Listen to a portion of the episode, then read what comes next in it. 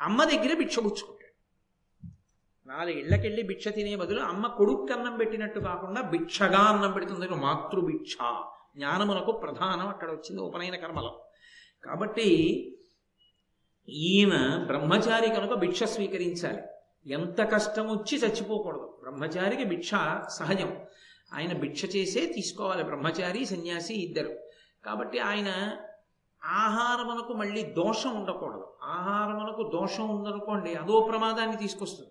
అందులో ఆరో వంతు మనసుగా మారుతుంది. మనసు ఎక్కడి నుంచో రాదు అన్నంలోంచే వస్తుంది.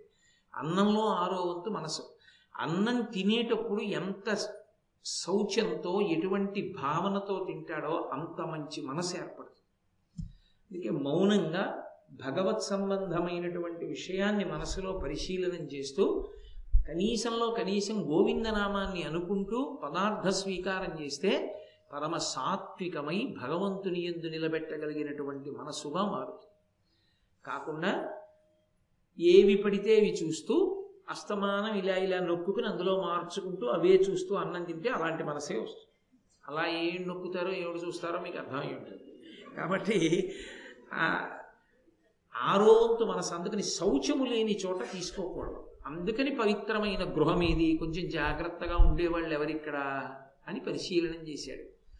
పరిశీలనం చేసి ఏదో బలానా వాళ్ళ ఇంట్లో శౌచం ఉంటుందండి వాళ్ళు ప్రేమగా పెడతారు చాలా గౌరవంగా బ్రతికేవాళ్ళు అని తెలుసుకున్నాడు. ఆ ఇంటి ముందు నిలబడ్డాడు. నిలబడి భవతి భిక్షాందేహి అన్నాడు. ఆ ఇల్లాలు బయటికి వచ్చి చూసింది. బ్రహ్మచారి. బ్రహ్మచారిని పోషించడం గృహస్థు యొక్క ప్రధాన కర్తవ్యం. పెళ్ళి చేసుకున్న వాడి మొట్టమొదటి కర్తవ్యం ఏంటంటే బ్రహ్మచారి అనేటప్పటికీ ఆదరించి తీరాలి. బ్రహ్మచారి వచ్చి భిక్షాందేహి అన్నాడు అనుకోండి అన్నం పెట్టి తీరాలి. అందుకే అన్నిటికన్నా గృహస్థుకి గొప్ప ఏమిటి అంటే ఉపనయనానికి వెళ్ళడం. ఎందుకని? తన ఆశ్రమం ధన్యత. బ్రహ్మచారికి భిక్ష వేయచ్చు. బ్రహ్మచారికి భిక్ష వేస్తున్నాడా? వీడే భిక్ష ఎత్తుతున్నాడా వేరు మాట. ఎందుకని? బ్రహ్మచారికి భిక్ష ఇప్పుడు మీ ఇంట్లో బియ్యం పట్టుకెడితే. మీరే వాళ్ళ ఇంట్లో బియ్యం ముచ్చుకు భిక్ష వేస్తే? బ్రహ్మచార భిక్ష వేసినవాడు భిక్షకు వచ్చినవాడు నువ్వు ఆ భిక్షకు వెళ్ళినవాడివి. ఇప్పుడు తలకిందులు. అందుకని మీ ఇంట్లో బియ్యం ఓ చిన్న కవర్లో ఇందులో వేసుకుని వెళ్ళాలి ఆ భిక్ష వేయడానికి. అంతేగాని బ్రహ్మచారికి భిక్ష వేసేటప్పుడు బంగారు గిన్నెలు వెండి గిన్నెలు అవి వేయకూడదు. బ్రహ్మచారికి ఏది పనికొస్తుందో అదొక్కటే. వేరు గొడుగో జన్నిజమో కమండలయో నాకున్ ముంజియో దండమో వడుగీనెక్కడ కరుల్ వామాక్షుల శ్వంబులెక్కడ నిత్యోచిత కర్మమెక్కడ? మదాకాంక్షితంబైన మూడడుగుల మేరయ త్రోవకిచ్చటది బ్రహ్మాండంబు. నాపాలికి అనిపిస్తారు పోతన గారు వామనమూర్తి ఘట్టంలో. కాబట్టి బ్రహ్మచారికి భిక్ష వేసేటప్పుడు పాత్రలతో కూడిన దానం చెయ్యాలి. దానివల్ల తరిస్తాడు గృహస్థు. అందుకని గృహస్థు ప్రధాన ధర్మం భిక్ష వేయడం. గృహస్థు లేడు ఇంట్లో. ఆవిడ వచ్చి చూసింది. అరే ఇంటి ముందుకు బ్రహ్మచారి వచ్చాడు ఆయన లేకపోవచ్చు కానీ సహధర్మచారిణి. భార్య పేరేమి అంటే సహధర్మచారిణి యజమాని యొక్క ధర్మాన్ని నిలబెడుతూ ఉంటుంది. అందుకు ఆవిడ కామపత్ని అని లేదు ఆమె ధర్మపత్ని ఆయన ధర్మాన్ని ఆవిడ నిలబెట్టాలి అతిథికి పెట్టాలి అందులో బ్రహ్మచారి. కాబట్టి ఉండవయా తీసుకొస్తాను పదార్థం అని లోపలికెళ్ళి ఒక పాత్ర కడుగుతోంది. ఎందుకని? ఆ పాత్ర శుద్ధంగా లేదండి అందుకు కడుగుతోంది. వాళ్ళ ఇంట్లో ఆ ఒకటే గిన్నె ఉందని మీరు అర్థం తీసుకోకూడదు. ధర్మమునందు ఉండేటటువంటి పూనిక. మీ ఇంట్లో అన్నం తిని ఉండేవాడు అనుకోండి ఆ పాత్రలో బల్లి పాకి వెళ్ళిపోయింది అనుకోండి అన్నం తిని వాంతి అయింది అనుకోండి మీరు వైద్యుడి దగ్గరికి తీసుకెడతారు. బ్రహ్మచారి అలా కాదు. మీ ఇంట్లో భిక్ష వేస్తే వాడు ఆ భిక్షాన్నం తిని ఎక్కడికో పోతాడు. ఏ దర్భలు పోసుకోవడానికో ఎక్కడికో వెళ్ళిపోతాడు. వాడు అక్కడెక్కడో స్పృహ తప్పి పడిపోయాడు అనుకోండి లేనిపోని ప్రమాదాలు వస్తాయి. తనని నమ్ముకుని ఇంటికొచ్చి భిక్ష అడిగిన వాడికి పెట్టేటప్పుడు శ్రద్ధ అవసరం. ఆ శ్రద్ధ లేకుండా ఏది చేయకూడదు. అందుకే శ్రద్ధయా దేయం అశ్రద్ధయా విధేయం చేసేటప్పుడు శ్రద్ధగా చెయ్యి అశ్రద్ధతో చెయ్యొద్దు అని గృహస్థాశ్రమంలోకి వెళ్ళేటప్పుడు చెప్ చెప్తాడు గురువుగారు స్నాతక మంత్రంలో. అందుకని ఆమె గిన్నె కడిగింది. లేకపోతే ఆవిడ గిన్నె కడిగింది. అది కూడా ఎందుకండి ఎర్రాపరకడ చెప్పడం? అది కూడా ఎందుకు వ్యాసుల వారు చెప్పడం? అందులో కూడా ధర్మం ఉంది. నేర్చుకోవలసిన విషయం ఉంది. నువ్వు వచ్చినప్పుడు ఎలా పెడుతున్నావు అన్నదై నీ పూనికని ధర్మాచరణాన్ని తెలియచేస్తుంది. కాబట్టి ఆమె పాత్ర కడిగి అందులోకి అన్నాన్ని సిద్ధం చేస్తోంది ఆయనకి పెట్టడానికి. అలా సిద్ధం చేస్తూ ఉండగా ఆ ఎలనాగ భర్త కడ నాకట తూలుచు వచ్చే వచ్చినం తోయిజనేత్ర సంభ్రమముతో తగు పీఠము పెట్టి పాజ్యమంబాయక మజ్జన క్రియు భక్తి నునర్చి ప్రియోక్తులొప్పగా ఆయన ప్రీతు చేసే రుచిరన్న రసంబులు చేసి చిచ్చరన్ ఆమె ఈయనకి పళ్ళెంలో అన్నం పెడదాం అనుకుంటోంది బ్రహ్మచారికి. భర్త వచ్చాడు ఎలా వచ్చాడు వచ్చిన భర్త? ఆ ఎలనాగ భర్తకడు నాకట తూలుచు వచ్చే. ఆయన విపరీతమైన ఆకలేసేస్తూ తూలిపోతూ వచ్చాడు. ఎప్పుడెప్పుడు అన్నం తిందామా అని వచ్చాడు ఇంటికి. వచ్చిన వాడిని చూసింది ఆవిడ. అరే భర్త వచ్చాడు రా చాలా ఆకలితో వచ్చాడు. వచ్చినం తోయజనేత్ర సంభ్రమముతో తగు పీఠము పెట్టి వెంటనే ఆ పళ్ళాన్ని వదిలేసింది. వదిలేసి ఒక పీఠము పెట్టి ఒక పీట వేసింది. వేసి పాడ్యమం బాయక ఆయనకి ఆయన కాళ్ళు కడిగింది. కాళ్ళు కడిగి గబగబా నీళ్ళు తీసుకొచ్చి బయటంతా తిరిగి వచ్చాడు కదూ డస్సిపోయి. అందుకని ఆయనకి పరమ ప్రేమతో స్నానం చేయించింది. ఎలా? ఆయన ఆకలి మరిచిపోయేటట్టు మాట్లాడు తూలుతూ వచ్చాడు కదూ ఆకలితోటి. ఉండవే ఇప్పుడు ఈ స్నానం ఏమిటి? కాడు కడగడం ఏంటి బాబు? కడుపు రగిలిపోతోందని కాకుండా ఆమె పరిచర్య చేత ఆయన ఆకలిని మరిచిపోయేటట్టు. అది తోయజనేత్ర అన్న మాటకు అర్థం. తోయజనేత్ర అంటే తామర పువ్వుల వంటి కన్నులు ఉన్నది. ఆయనకి ఆకలి ఇస్తుంటే ఈవిడికి తామర పువ్వులు లాంటి కళ్ళు ఎందుకు మధ్యలో? ఎందుకు అది అప్పుడు చెప్పవలసిన సందర్భం అది కాదు. దాని అర్థం ఏమిటంటే భార్య భర్తకు శాంతి స్థానము. భార్య భర్తకి మనో ఉద్వేగమున్నప్పటికీ శారీరకమైన రోగం ఉన్నప్పటికీ భర్తకి కామోద్రేకము కలిగినప్పటికీ భర్తకి ఒకవేళ ఏ కారణం చేతనైనా ధర్మం తప్పుతున్నప్పటికీ ఆదుకోగలిగినటువంటి స్థానము భార్య ఒక్కతే. అందువల్ల ఆయనవి నాలుగు ధర్మంతో ముడిపడతాయి. ఆవిడ పక్కనుండబట్టి. నేను చెప్పిన నాలుగు మీకు గుర్తున్నాయో లేదో ఇప్పుడు? ఆయన మానసికంగా ఉద్వేగమునందున్నప్పుడు లేదా కష్టానికి లోనై ఉన్నప్పుడు అన్ని కష్టాలు శరీరానికి ఉండవు. ఎక్కడికో వెళ్ళాడు. ఏదో పని అబ్బాయి ఇవాళ అయిపోతుంది తప్పకుండా అనుకుని వెళ్ళాడు. అసలు వాళ్ళు లేని లేడు ఆ పని జరగలేదు. చాలా చికాకుతో వచ్చాడు. ఇంత చికాకుతో వచ్చిన భర్త యొక్క చికాకు దేని వల్ల తొలగిపోతుందో తెలుసా? భార్య చూసేటటువంటి మయమైనటువంటి చూపు వలన పోతుంది. అది ప్రత్యేకంగా శిక్షణా కేంద్రాలు ఉంటాయండి అని అడగకూడదు. అది కేవలంగా దేని వల్ల వస్తుంది అంటే ఒండురలకు ఒకరి మీద ఒకరికి ఉన్నటువంటి ప్రీతి వలన వస్తుంది. ఈ మాట నేను ఎలా ఆవిష్కరించాలో నిజానికి నాకే అర్థం కాదు. రామాయణంలో ఒక మాట ఉంది రాముడు అసలు సీతమ్మని ఎందుకు పెళ్ళి చేసుకున్నాడు? అని ఒక ప్రశ్న. ఎందుకంటే శివధనస్సు భంగం చేసినప్పుడు ఆయన చేసుకోలేదు. శివధనస్సు భంగం చేశాడు కాబట్టి నేను చేసుకుంటానని చెప్పి ఆయన ఏం చేసుకోలేదు. మా నాన్నగారికి చెప్పండి మా నాన్నగారు ఒప్పుకుంటే చేసుకుంటాను ఇప్పుడు సీతమ్మందానికి పొంగిపోయి ఆయన చేసుకున్నాడని రామాయణంలో లేదు. ప్రియాతు సీతారామస్య దారాహ పితృకృతా ఇది గుణాద్రూప గుణాఛాపి ప్రీతిర్భూయోభ్యవర్తత అన్నారు మహర్షి. తండ్రి గారు నిర్ణయించారు నీకు ఈమె భార్యగా ఉండదగినది. మా నాన్నగారు నిర్ణయించారంటే ఆమె నాకు తగినది. అందుకు ఇల్లాలని చేసుకున్నాడు. తర్వాత సీతమ్మని వదిలిపెట్టి ఉండలేకపోయాడు. ఎందుకని? సీతమ్మ రాముడి మనస్సులోకి చేరిపోయింది. ఎలా చేరిపోయింది? అనువర్తించిన కారణం చేత. అనువర్తించుట అన్న మాటకు అర్థం? నిద్రపోతున్నప్పుడు నిద్ర లేచి ఉన్నప్పుడు కూడా రాముడికి ఏదైనా వస్తువు కావలసి వస్తే వస్తువు గురించి అడగడు. సీత అంటాడు. అది మనసులో చేరడం అన్న మాటకు అర్థం. ఇంతకన్నా ఇంకా ఉదాహరణ చెప్పడం కష్టం. ఉత్తరీయం కనపడలేదనుకోండి తనే తీశాడు పంచ ఉత్తరీయం. తీసి ఎక్కడో పెట్టాడు. పెట్టి దాని మీద తులాలో పడేశాడు. పంచె కట్టేసుకున్నాడు ఉత్తరయం కనపట్టలేదు ఉత్తరయమేది ఉత్తరయమేది అండో భార్య పేరు పెట్టి ఆవిడ్ని పిలుస్తాడు. యామోయ్ అని ఆవిడ పేరు పిలుస్తుంటాడు. వెంటనే ఆవిడ ఏమిటి? అని వచ్చింద వచ్చి అడగడం మొదట్లో ఆయన బలహీనత అది. ఉత్తరీయం ఎక్కడో పెట్టేదో దాని మీద వేస్తుంటాడు ఆ పక్క కుర్చీలో ఉంటుంది చూడండి అంటుంది లోపల నుంచి. అప్పుడు చూస్తాడా ఉంది అని వేసుకుని వెళ్ళిపోతాడు. కూతురు అంటుంది ఏమిటమ్మా నాన్నగారు రోజు ఉత్తరీయం కనపడదు ఆయనకి? అంటే నాన్నగారికి హడావిడే ఉత్తరీయం మర్చిపోతారు. నాన్నగారు ఉత్తరీయం మర్చిపోతారు అని తను గుర్తు చెయ్యగలదని సంతోషపడిపోతుంది తప్ప చస్తున్నాను దిక్కుమాలిన ఉత్తరీయం ఈయన అందం అది భారీ. ఆతివ్రత్యం అన్న మాటకు అర్థం ఏమిటంటే పసిపిల్లవాడికి ఉన్నటువంటి లోపాన్ని అత్యంత ప్రేమతో తల్లి కప్పేసినట్టు. అన్నీ వదిలి కప్పేస్తుంది తల్లి. వాడికి ఏం కావాలన్నా ఏం చేస్తాడు? ఏడుపు ఒక్కటే ఏడుస్తాడు. తప్ప వాడికి ఇంక ఇంకేం భాష ఏం ఉండదు. పాలు కావాలంటే ఏడుపు చీమ కుడితే ఏడుపు. వాడు కాసేపు ఆడుకోవాలంటే ఏడుపు ఎవరైనా ఎత్తుకోవాలంటే ఏడుపు అమ్మ దగ్గరికి వెళ్ళిపోవాలంటే ఏడుపు అన్నిటికీ ఏడుపే కడుపులో నిప్పెడితే ఏడుపు. అన్నిటికీ ఏడుపే ఉంటారు. దిక్కుమాలిలో కూడా అందమ్మ ఎక్కడికి వెళ్ళదు ఎక్కడికైనా ఓ సినిమాకి షికారికి వెళ్ళడానికి ఉంటుంది ఏంటి? అన్నాళ్ళు ఎంతో సంతోషంగా తిరిగిన పిల్ల అన్నీ వదిలేస్తుంది. వదిలేసి ఆ పిల్లాడు ఎప్పుడు ఏడుస్తాడో అని కాసు కూర్చుంటుంది అంతే. ఎందుకమ్మా అంటే వాడు ఏడుస్తాడేమో నాన్నగారండి అంటుంది.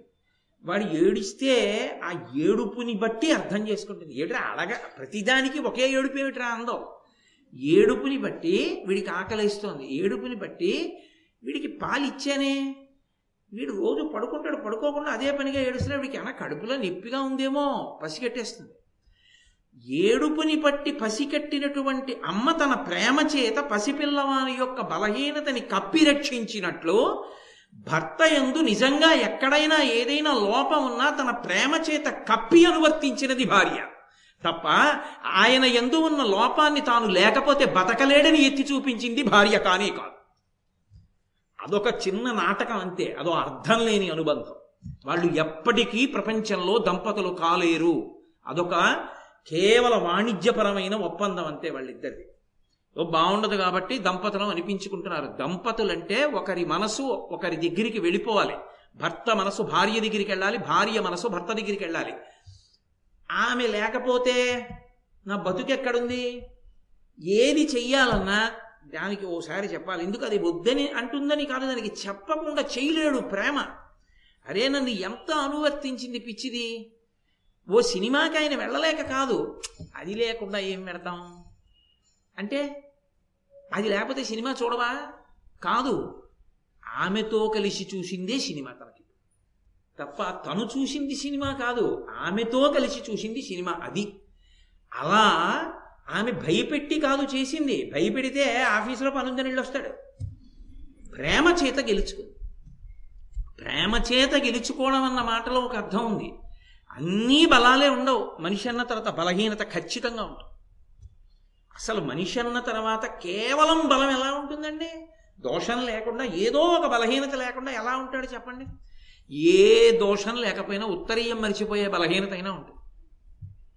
ఉత్తరీయం కాకపోతే వాచి అన్నా పెట్టుకోడు. అది ఆవిడ పక్ తల్లి పిల్లల్ని చూసుకున్నట్టు పెట్టుకున్నారా వాచి? వేసుకున్నారా ఉత్తరీయం? ఆవిడ చూసుకుంటుంది. ఇంకా కంగారు ఏ కరెంటో పోతే అంచు తిప్పి తిరగేసి పంచికట్టుకు వెళ్ళిపోతుంటాడు.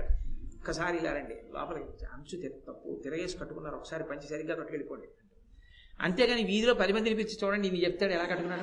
అందం. అది భార్య. అది పాతివ్రత్యం అంటే.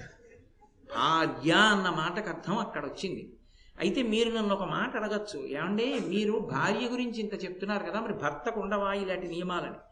పురుషుడి జీవితంలో పరమ భయంకరమైన దోషంగా చెప్పబడిన దోషం ఎప్పుడూ మీ దగ్గరికి రావడానికి మీరు అంగీకరించకూడని వ్యక్తి అంటూ ఉంటే ఒక్కడే ఒక్కడు ఉంటాడు ఎప్పుడూ మీరు అంగీకరించకూడదు ఆ వ్యక్తిని మీ దగ్గరికి రావడానికి.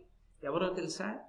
భార్య బ్రతికుండి ఆరోగ్యవంతురాలై ఆయనకి సంతానాన్ని ఇచ్చినదయ్యుండగా ఆమెని విడిచిపెట్టి వేరొక భార్యని స్వీకరించిన వాణ్ణి పొరపాటున కూడా దగ్గరికి రానివ్వకూడదు.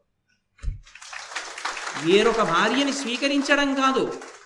ఒక్కసారి ఆమెని వదిలి పరస్త్రీ సంగమాన్ని పొందితే అటువంటి వాడికి శాస్త్రంలో ప్రాయశ్చిత్తం ఏమిటో తెలుసా? మీతో యథార్థం మనవి చేస్తున్నాను ప్రతిరోజు మధ్యాహ్న భోజనం చేసినప్పుడు వెళ్ళిన వీధికి వెళ్ళకుండా ఒక సంవత్సరం పాటు వేరు వీధులకు వెడుతూ అమ్మ ఆరోగ్యవంతురాలు నా ఎందు మనసు కలిగినటువంటిది నాకు సంతానాన్ని ఇచ్చినటువంటి ఇల్లాలు ఇంట్లో ఉండగా వేరొక స్త్రీతో కూడినటువంటి పాపాత్ముడి నీ చేతి అన్నం పెట్టి నా పాపం విరవమని ఏడాది పాటు ఇళ్ళ ముందుకెళ్ళి అడుక్కుని అన్నం తినాలి అలా తింటే ప్రాయశ్చిత్తం.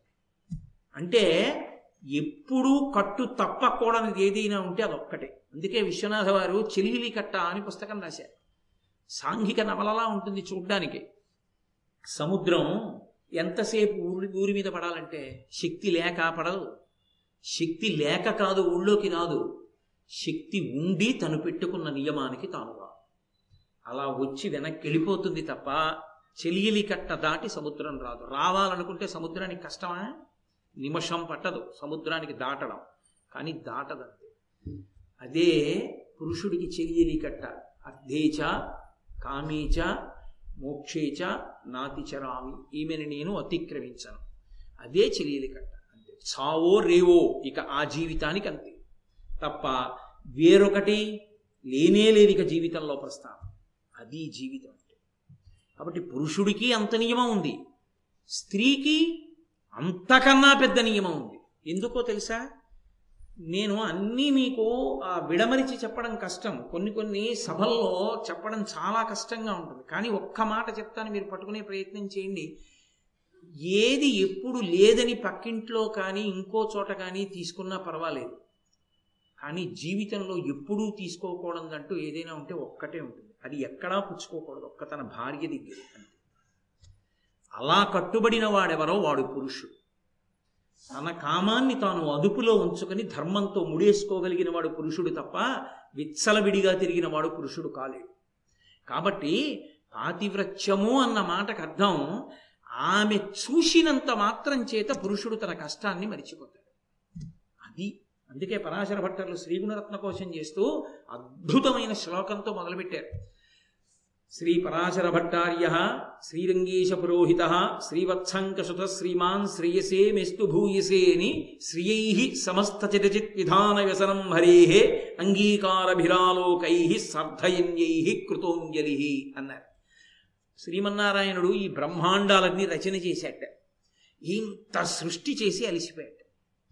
అలిసిపోయాక అబ్బా ఇంత సృష్టి చేశాను కదా ఇప్పుడు అసలు నా సృష్టి ఇంత అలిసిపోయిన బాగుందా అని అనుమానం వచ్చి ఇలా తల తిప్పి లక్ష్మీదేవి వంక చూశాట పక్కనేగా ఉంటుంది. లక్ష్మీం క్షీరసముద్రనాజతనయాం శ్రీరంగధామేశ్వరీం దాసీభూత సమస్తదేవ వనితాం లోకైక దీపాంకురాం ఆమె పక్షస్థలంలో ఉంటుంది. ఒకసారి అమ్మవారి వంక చూసేట్టు ఇలాగా అన్నట్ట.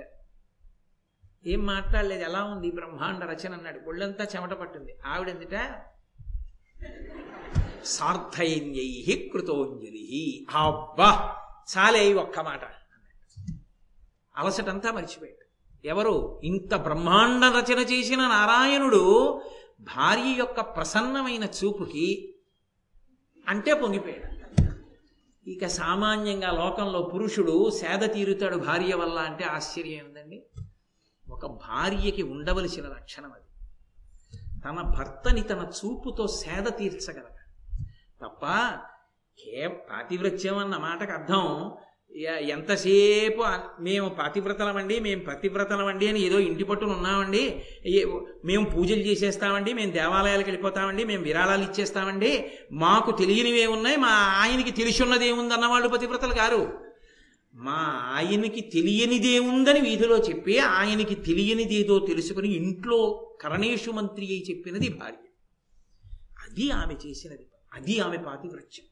ఇప్పుడు ఆ పాతివ్రత్యం ఏం చేస్తుందని మీరు నన్ను అడుగుతారేమో? విశ్వామిత్రుడు తపస్సు చేస్తే ఏ శక్తి వచ్చిందో తన భర్తని తాను అనువర్తించిన ఆడదానికి ఆ శక్తి వస్తుంది. ఆమెకు అదే ధర్మం అంతే. అంతకు మించి ఇంకా ధర్మం లేదు. ఈ జాతి గొప్పతనం అంతా అక్కడే ఉంది. పతిని అనుగమించిన స్త్రీ సూర్యచంద్రుల యొక్క గమనాన్ని ఆపేయగలదు. సతీ సా అనసూయ సూర్యచంద్రుల గమనాన్ని ఆపింది. పాతివ్రత్యానికి అంత శక్తి ఉంది. అందుకు చెప్తున్నారు మార్కండేయ మహర్షి. ఆమె పేరు చెప్పల. పేరు చెప్పకుండా బ్రాహ్మణి ఒక బ్రాహ్మణుడి భార్య. కాబట్టి ఆమె ప్రియుండ ఆమె కూర్చోపెట్టి పాజ్యముంబాయక మజ్జన క్రియయు భక్తినునర్చి ఆయనకి స్నానం చేయించింది. ఆయన స్నానం చేసి రండి వడ్డించేస్తాను కాదు. పీట వేసి అన్నీ గబగబా గోరువెచ్చటి నీళ్ళు పెట్టి ఆయన ఒంటికి రుద్దుకోవడానికి కావలసిన సున్నిపిండి పెట్టి రండి అని కూర్చోపెట్టి చక్కగా మంచి మంచి కబుర్లు చెప్తూ ఆ నీళ్ళు పోసి గాజులు గలగలలాడుతుండగా ఆయనకి ఒళ్ళు రుద్ది స్నానం చేయించి తువ్వాలిచ్చి మీరు సంధ్య మార్చుకు రండి భోజనం పెట్టేస్తున్నాను. అంటే ఆయన అన్నం తినడానికి ముందు మన మనసులో ఎంత శాంతి పొందాడు. అది ఆమె గొప్పతనం అక్కడ ఉంది. ఆకలితో వచ్చాడని అన్నం పెట్టేయడం కాదు. ముందు ఆయన్ని సేద తీర్చింది చక్కగా. సేద తీర్చి మధ్యన క్రియు భక్తిను నొచ్చి ప్రియోక్తులొప్పగాయన ప్రీతు చేసి రుచిరాన్న రసంబులు చేసి చెచ్చరన్ అన్నం పెట్టేటప్పుడు అన్నం పెట్టేయడం కాదు. అన్నం పెట్టి అన్నం తింటూ ఉంటే ప్రియోక్తులు మాట్లాడింది కొన్ని కొన్ని సందర్భాల్లో కొన్ని రకాలుగానే మాట్లాడాలి. మీకు ఎంత చీకాకుండనివ్వండి అన్నం తినడం పూర్తయిపోయే పర్యంతం మాట్లాడకూడదు ఎందుకో తెలుసా? అవతల వాడి భోజనం పాడైపోతుంది. వాడు తినలేడు. మీరు అనరాని మాట అనేశారనుకోండి చాలే కడుపు నిండిపోయింది. కడుపు వేరొక దానికి నిండిపోయింది అక్కర్లేదు ఇంకా భోజనం అంటే. అందుకే ఆమె చక్కగా ఎలా పెట్టింది అన్నమంటే ప్రీతు చేసి ఆమె రుచిరన్న రసంబులు చేసి చిచ్చరన్ ప్రియోక్తులొప్పగా. ఆయనకి ప్రియమైనటువంటి మాటలు మాట్లాడుతూ ఆయన సంతోషించే మాటలు ఏముంటాయో అటువంటి మాటలన్నీ చక్కగా మాట్లాడుతూ మీరు ఒక్క విషయం గుర్తుపట్టాలి. అసలు కన్న తల్లికి కూడా తెలియనంత భార్యకే తెలుస్తుంది. పురుషుడి యొక్క మనసు దేనికి సంతోషిస్తుందో మాట్లాడితే. అలా చక్కగా ఆయనని అనువర్తించి ఆయన సంతోషించేటట్టుగా మంచి మాటలు మాట్లాడుతూ ఆయనకి చక్కగా రుచికరమైన భోజనం పెట్టింది. అంటే భోజనంలో లేదు రుచి. ఆమె వలన రుచి వచ్చింది. ఒక ఆయన ఓ పెద్ద ఆయన ఓ మాట అన్నాడు మా ఊళ్ళోనే చూడాలండి పౌర్ణమి చంద్రుడు వాళ్ళ ఊళ్ళో పౌర్ణమి చంద్రుడు ఏంటి? ఎక్కడ పౌర్ణమి చంద్రుడు గాడు? ఎక్కడ తిరుమలలోనే పౌర్ణమి చంద్రుడు ఉంటాడేంటి కాకినాడలోనూ పౌర్ణమి చంద్రుడు ఉంటాడు. కానీ మా ఊళ్ళోనే పౌర్ణమి చంద్రుడిని చూడాలండి అంటే తన ఊళ్ళో ఆ పల్లెటూరులో చెరువు గట్టున కూర్చుని ఆ మిగిలినటువంటి స్నేహితులతో బాల్య స్నేహితులతో మాట్లాడుతూ ఆ చంద్రబింబాన్ని చూడడంలో ఆయనకి సంతోషం. అది ఆ సంగమం వలన జనించినటువంటి ప్రీతి. లేకపోతే ఆయనకి ఏ ఊళ్ళోనన్నా పౌర్ణమి చంద్రుడిని చూస్తే మా ఊళ్ళో చూస్తే ఎంత బాగుంటుందో అనిపిస్తుంది. ఎందుకని వాతావరణం అవసరం. ఒక భోజనం పెట్టడం కాదు. ఆయనకి ఆ భోజనం అరగడానికి ఆ భోజనం ఆయనకి మంచి మనసుగా మారడానికి కావలసిన మంచి మాటలు చెప్తూ పెట్టింది. ఎందుకని? ఆయన మాట్లాడకూడదు. ఆయన మాట్లాడకూడదు తినాలి. కానీ ఆయనకి మంచి మాటలు చెప్తూ చూశారు కిందటి సంవత్సరం మనం రామేశ్వరం వెళ్ళాము. మనం రామేశ్వరం వెళ్ళినప్పుడు తెల్లవారుజామున నాలుగు గంటలకి స్ఫటికలింగాభిషేకం చూడడానికి వెళ్ళాం. అబ్బా ఆ స్ఫటికలింగం దగ్గర ఎర్రటి పువ్వు పిడితే ఎలా ఎర్రగా శివలింగం కనపడిందో. ఇవాళ తెల్లవారుజామున నాకు పూజ చేసుకుంటుంటే స్నానం చేసి మీకు పూజకి పువ్వులు అవి పెడుతుంటే నాకు ఇవాళంతా రామేశ్వరమే జ్ఞాపకం వచ్చిందండి. అని ఆ రామేశ్వరం అవి మాట్లాడుతూ ఆయనకు అవి ఇష్టం. అవి చెప్తూ అన్నం పెడుతోంది అనుకోండి ఆయన ఎంతో సంతోషంగా అన్నం తింటాడు ఎంతో రుచికరంగా అనిపిస్తుంది తింటున్నది. అలా పెట్టింది. అంటే పాతివ్రత్యము అన్న మాటకు అర్థం ఏంటంటే భర్త యొక్క ప్రీతిని చూచుట ఆయన సంతోషించేటట్టుగా ప్రవర్తించడం. అలా ప్రవర్తిస్తూ కుడిచిన పిమ్మటం కుసుమకోమలి విస్ కుసుమకోమలి విస్తృత సంస్తరంబుగా ఒడికపు సెజ్జ చేసి ప్రియుడొయ్యన యందు శయింప తమ్ములంబడి తమ్ములంబిడి చరణంబులొత్తి మదిరేక్షణ ఎంతటిలో తలంచే మున్నరడ మున్న మున్నడరగా భిక్షకై నిలిచినట్టి మహీసుర ముఖ్యునాత్మలో ఆయన కడుపు నిండా అన్నం తిన్న తర్వాత కుడిచిన పిమ్మటం కుసుమకోమలి విస్తృత సంస్తరంబుగా ఉడికపు సెజ్జ చేసి మెత్తటి పక్క అమర్చి కాసేపు విశ్రాంతి తీసుకోండని ఆయన్ని పడుకోమని భర్త పడుకున్న తర్వాత ప్రియుడు ఇయ్యన ఎందు శయింప ఆయన పడుకునుంటే తమ్ములంబిడి ఆయనకి తాంబూలమిచ్చి అసలు భార్య యొక్క ప్రధానమైన గొప్పతనం అంతా అక్కడే ఉంది. అసలు సువాసిని అనిపించుకునేటటువంటి స్త్రీ ఎవరు అంటే ఒకటి భర్తకి తాంబూలం ఇవ్వాలి తాను భర్త భోజనం చేసిన తర్వాత భోజనం చేసి తాంబూలం వేసుకోవాలి. తానెన్నడూ తాంబూలం వేసుకుంది తన భర్తకి ఎప్పుడు తాంబూలం ఇవ్వనిది నాకెందుకు కాబట్టి అందుకే అమ్మవారి తాంబూల చర్వణం మీద ఏకంగా సౌందర్యలహరిలో శ్లోకమే చేశారు శంకర భగవత్పాదులు. సువాసిని తాంబూల చర్వణం అంత గొప్పది. ఆమె తప్పకుండా తాంబూలం వేసుకోవాలి మధ్యాహ్నం పూట్ల. కాబట్టి ఆమె భర్తకి తాంబూలం ఇచ్చింది. ఎందుకో తెలుసా ఆ మాట చెప్పడం? భార్యాభర్తృ సంబంధానికి ప్రారంభం ఎక్కడ అంటే తాంబూలం ఇవ్వడం దగ్గరే. బ్రహ్మచారిగా ఉన్నంత కాలం తాంబూల చర్వణం చేయకూడదు. బ్రహ్మచర్యం విడిచిపెట్టేస్తున్నాడని గుర్తు ఏమిటంటే భార్య ఇచ్చిన తాంబూలాన్ని తీసుకుంటాడు తీసుకుని నవ్వులుతాడు. భార్య ఇచ్చిన తాంబూలం తీసుకున్న నాడు నవిలిన నాడు తన బ్రహ్మచర్యాన్ని విడిచిపెట్టేస్తున్నాడని గుర్తు. అందుకని అది వాళ్ళిద్దరి మధ్య అనుబంధం అది పరమ ప్రీతికరమైన అనుబంధం పరమ పవిత్రమైన అనుబంధం. ఆ అనుబంధానికి గుర్తుగా ఆమె ప్రతిరోజు భర్తకి తాంబూలం ఇస్తుంది. ఆ తాంబూలం ఆయనకి ఇచ్చింది. ఇచ్చి మదిరేక్షణ ఎంతటిలో తలంచే ఆయన కాళ్ళు పడుతోంది. కాళ్ళు పడుతూ ఏవో మంచి మాటలు ఆడుతూ చక్కవో కీర్తనం ఏదో పాడుతోంది. ఆయన కొంచెం పడుకున్నాడు. నిద్ర పట్టింది. ఆమె మర్చిపోలేదు. ఎప్పుడు మొదలెట్టింది ఇవన్నీ? బ్రహ్మచారికి భిక్ష పెడదామని గిన్నె గిన్నె కడిగినప్పుడు మొదలుపెట్టింది. భర్త వచ్చాడు తూలుతూ. ఇప్పుడు ఆమె గబగబా లేచింది. బ్రహ్మచారికి అన్నం పెట్టాలి. అందుకని ఆమె ఆ పాత్రలో మళ్ళీ గబగబా అన్నాన్ని కూరల్ని అంటిని సిద్ధం చేసుకుని ఆ బ్రహ్మచారి దగ్గరికి వెళ్ళి అన్నం పెడదామని గడప దాటి వెళ్ళింది. ఆయన అన్నాడు వెంటనే కౌశికుడు ఇంతకుముందు కోపానికి వచ్చినటువంటి దోషాన్ని గమనించాడు. చిచ్చి ఈ కోపం వల్ల ఒక కొంగ చచ్చిపోయింది. ఏమిటో ఈ కోపం ఇలా ఉండకూడదు అనుకున్నాడు. కానీ సరి అయిన బోధ లేదు కదా.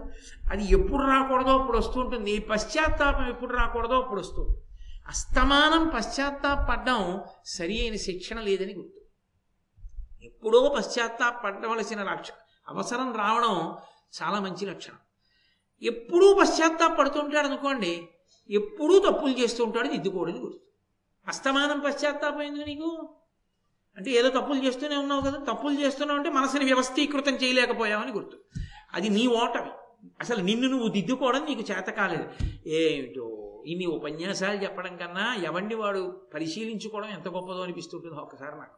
కాబట్టి ఆమె వచ్చి భిక్ష వేస్తుంటే ఆ బ్రాహ్మణుడు అన్నాడు అడిగిన ఎప్పుడు చెచ్చెర గడపిన పోనవ్వా? ఏను?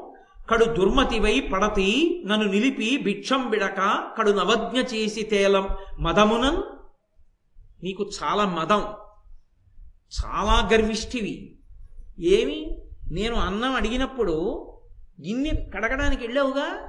తెచ్చి నా పాత్రలో పడేస్తే నేను అన్నం తింటానుగా పోయి?